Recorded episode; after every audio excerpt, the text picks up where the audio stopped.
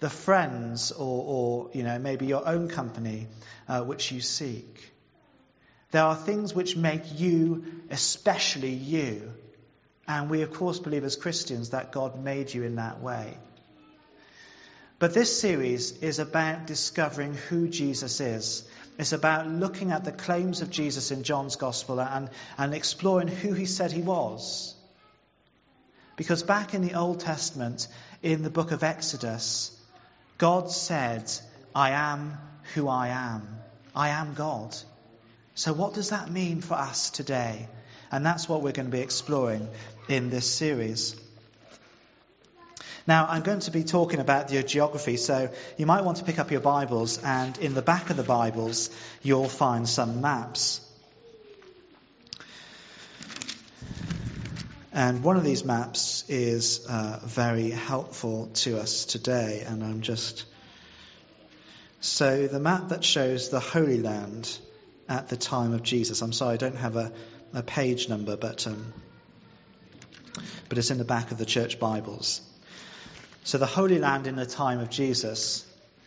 Jesus is traveling from south to north. He's traveling from um, Jerusalem in the south, which you'll find almost, you know, to the bottom of the map, and he's traveling up towards Galilee in the north. And just so you can identify it, um, virtually dead center in the middle of the page is Sychar, um, which we're going to be talking a lot about, which is the scene for this morning's encounter. So take a moment, get your bearings. Jesus is traveling from south and Jerusalem to north and Galilee. And the encounter today takes place in Sychar, which is almost dead center in the middle of the page. Um,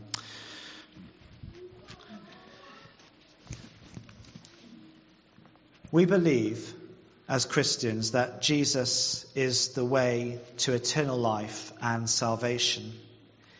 And as you look at that map, observe Jesus' route through the Gentile country of Samaria whilst he travelled with his disciples from Jerusalem to Galilee. Now, please note that in Jesus' time, strict Jews may well have opted for the much longer route which saw, um, which saw them cross the River Jordan, if you're still looking at your maps, so to cross the River Jordan and go up um, that side of the river towards Galilee rather than go through the Samaritan country and places like Sychar. Because if you were a strict Jew, you did not go through Samaritan country.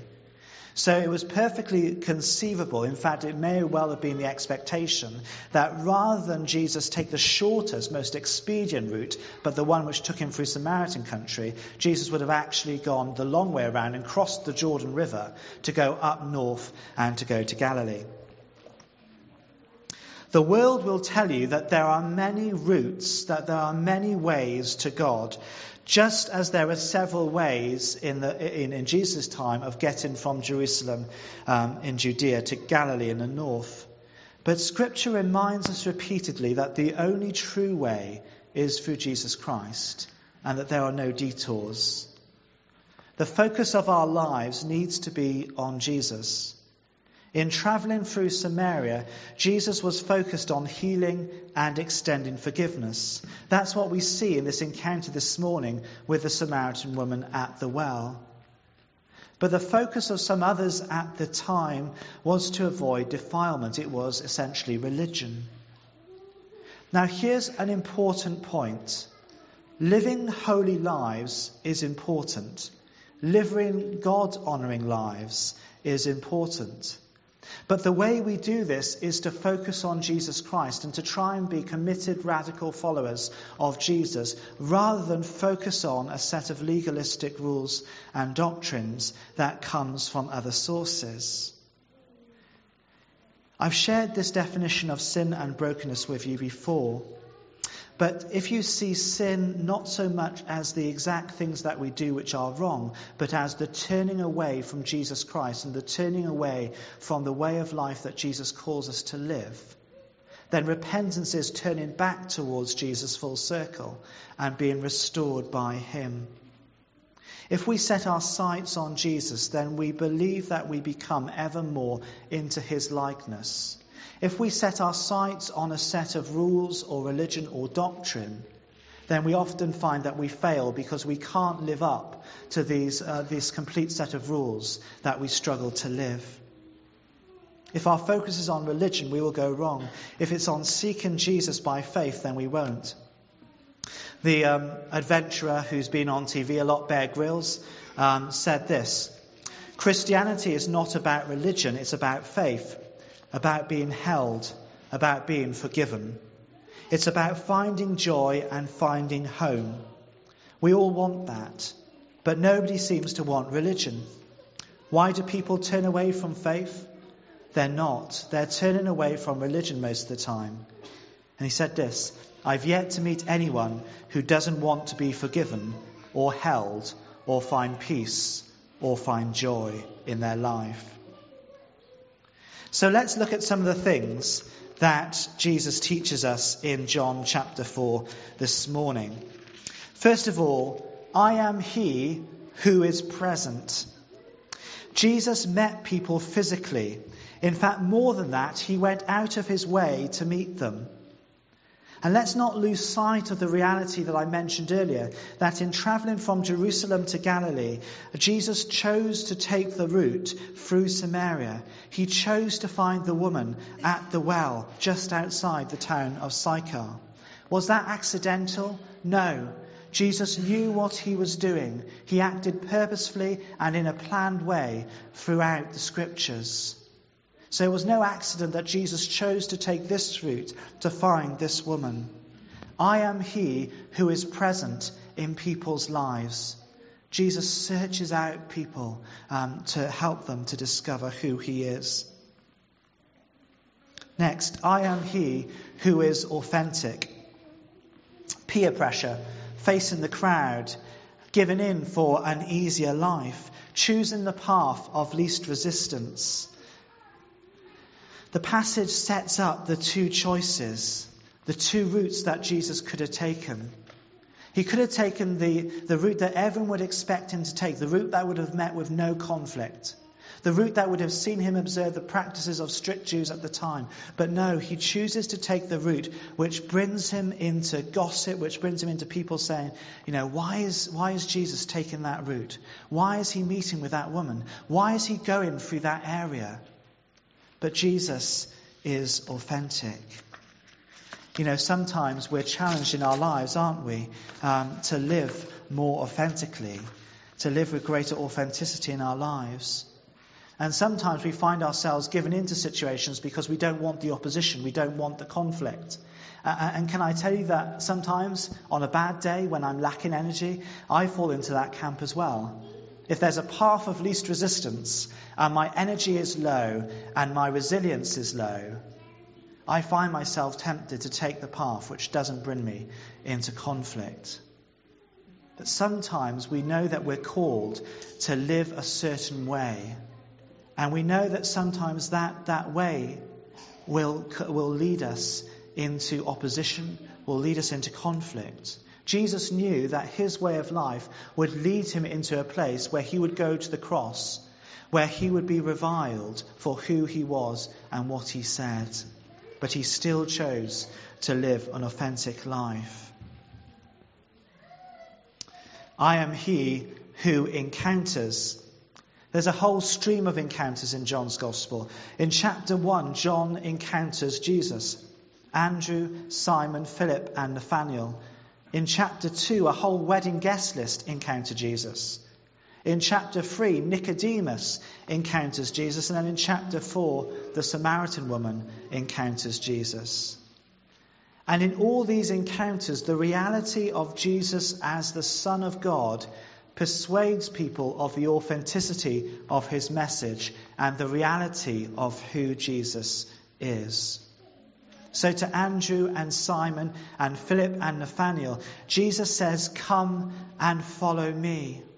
And we'll come back to that phrase, come and follow me, in a bit. Some translations read, Come and see.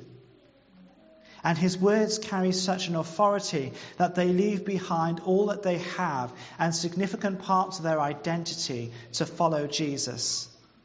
In Cana, Jesus transforms uh, water into wine and reveals his supernatural power.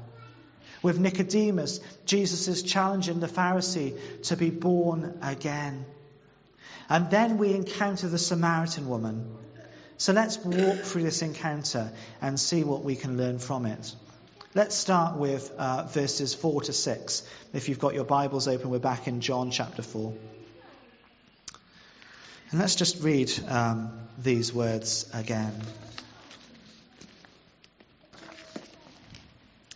Now he had to go through Samaria. So he came to a town in Samaria called Sychar, near the plot of, uh, plot of ground Jacob had given to his son Joseph. Jacob's well was there, and Jesus, tired as he was from the journey, sat down by the well. It was about noon. Jesus arrives in Sychar and comes to the plot of land on which sits Jacob's well. Now, this is one of those times when Old Testament and New hangs together and we can learn something from both. So, if you fancy Bible hopping with me, can you go back to Genesis um, and chapter 33 and verse 18? That's Genesis chapter 33 and verse 18.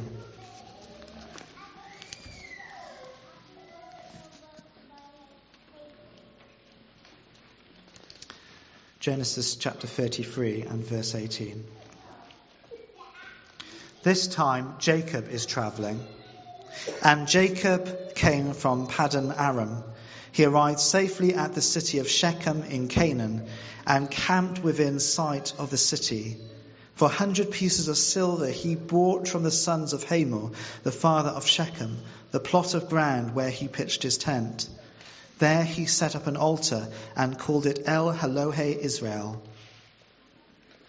So Jacob's come to this place near Shechem. And, if you were still looking at the maps at the back of the Bible, you would find Sychar and Shechem are right next to each other. So, so Jacob um, purchases this piece of land which is just outside the city. And the exciting thing for me is that Jacob is purchasing this land in about 1900 um, years BC. So before Jesus was even born, 1900 years before Jesus was born, Jacob comes to this plot of land and he buys it and he sets up an altar, a sign of God's presence, a symbol of the covenant that God has with his people and of the sacrifice of the people. This is holy land. This is place that Jacob has set up to be holy. And the name of the altar, El Elohe Israel, means mighty God. So we know that Jacob has traveled this land. And if we flick back to John chapter 4, we now learn that Jacob has built a well on this land too. And I hope I'm not over analyzing scripture too much when I say this. But it excites me that an encounter um, that Jacob had with this plot of land, who set up an altar and a well there 1900 years before Jesus, suddenly becomes the site on which Jesus meets this Samaritan woman. At that well, at that same well. This is holy ground. So we have our setting and its significance.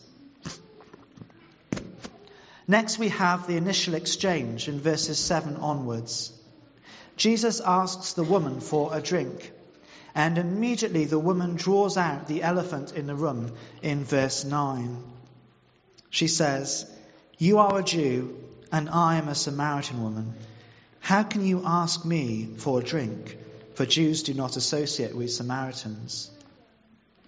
Now, the passage could have been cut short at this point as Jesus asked the Samaritan woman for a drink. The Samaritan woman, aware of the tension and conflict um, between the two um, tribes, could have said, No, no, I don't have a drink for you. Go away. You're not one of my kind. But instead, she does something different. Can you think what you do if someone's talking to you and you're interested? What, what do you do if, if, you're, if someone's conversing with you and you become interested in what they're saying? What do you do? Sorry? Listen. listen? You listen? You ask them questions. This woman is asking Jesus a question. She's trying to understand why it is that Jesus should come to her, even as a Jew, and ask her, a Samaritan woman, for a drink. This woman is interested in Jesus. There's something about Jesus which is capturing her. And is it just tribal loyalties here? Or does this woman look at Jesus and feel unworthy? In the rest of the passage, um, when Jesus tries to persuade her that he is the living water and she begins to respond, does she not feel unworthy? And if she does, she's not alone. If we were to go back in John's Gospel to chapter 1, we would see John pointing people to Jesus. And John, of course, comes out with that line, even as Jesus' messenger, that he is not worthy to stoop down and untie the thong of Jesus' sandals. John doesn't feel worthy. The Samaritan woman doesn't feel worthy. But Jesus still meets with her. So I wonder how worthy you feel this morning of encountering Jesus. I wonder how worthy you felt when you first encountered Jesus. Whether that was a growing awareness of Jesus in your life, or whether there was a critical point where you gave your life to the Lord and He became your Saviour.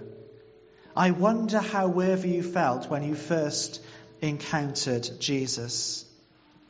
And it's so easy, isn't it, to feel that we are not worthy of Jesus' time, of Jesus' love, of His forgiveness. It's so easy to think that because I am who I am, then he cannot be that to me. Does that make sense? Because I am, warts and all, who I am, then Jesus can't possibly be God or Saviour or Redeemer to me because I'm just too bad. I'm too unworthy of that. But Jesus offers this woman living water, water which won't run out, water which won't dry out. And he tells her that, you know, she is called to worship in spirit and in truth. Jesus went to Sychar to meet this woman. Jesus asks a drink of her because he has made her worthy. Jesus invites you and I to encounter him because through the cross he has made us worthy to stand in his presence. Jesus has made you worthy. And I want to go back to other encounters just briefly. If you turn with me to chapter 1 of John's Gospel, and if we look um, in verses 43 following um, at the encounter of Jesus with Philip and Nathanael, we'll find Philip saying in verse 46, Come and see. Come and see. And Philip is saying this to Nathanael because it was known through the prophecies of the Old Testament that Jesus was to come from Bethlehem, and yet here is Jesus coming from Nazareth. So Nathanael questions how it can be that Jesus, who John has just pointed to as the Messiah, is actually coming from Nazareth. Can anything good come out of Nazareth? says Nathanael. Come and see, says Philip. Come and see who Jesus is. Come and watch what he does.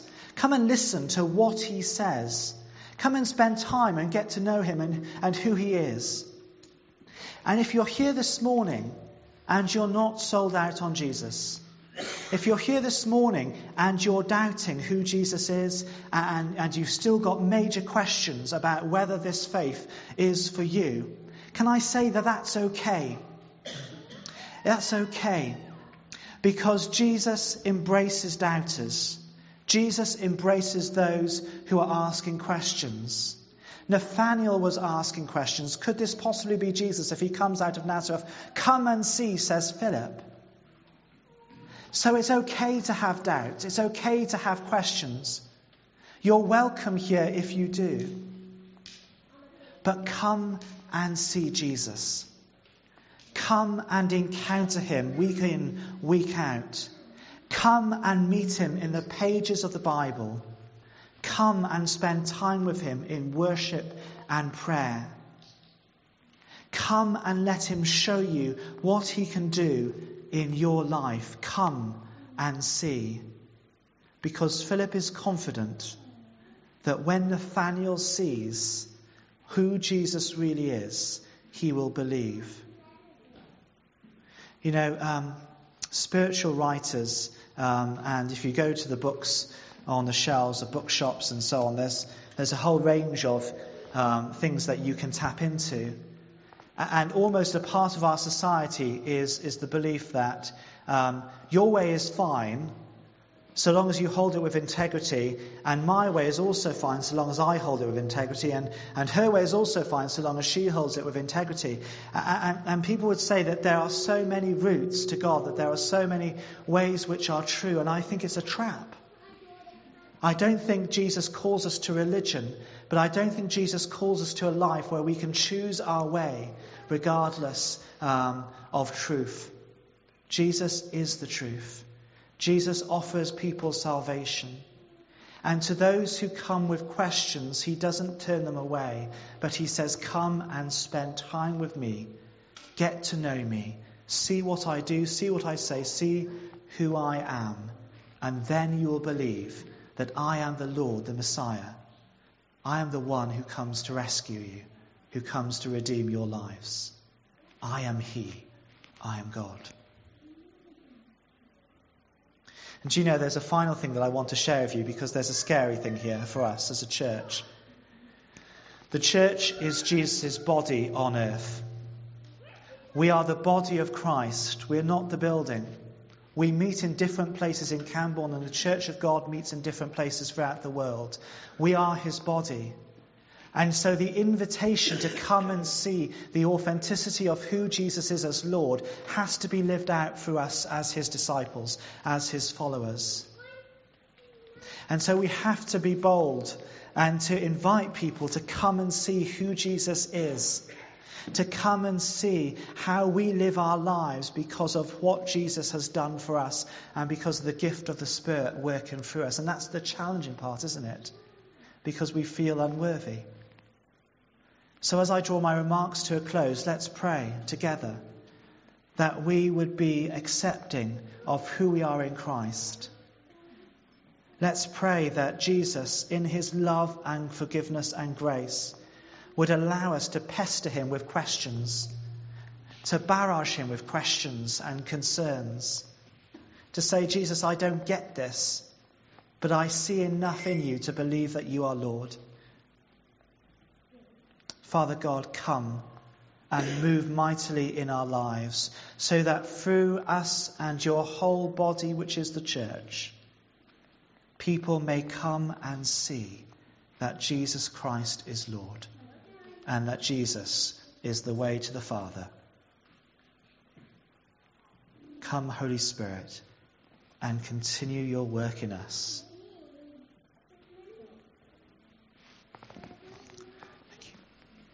Amen.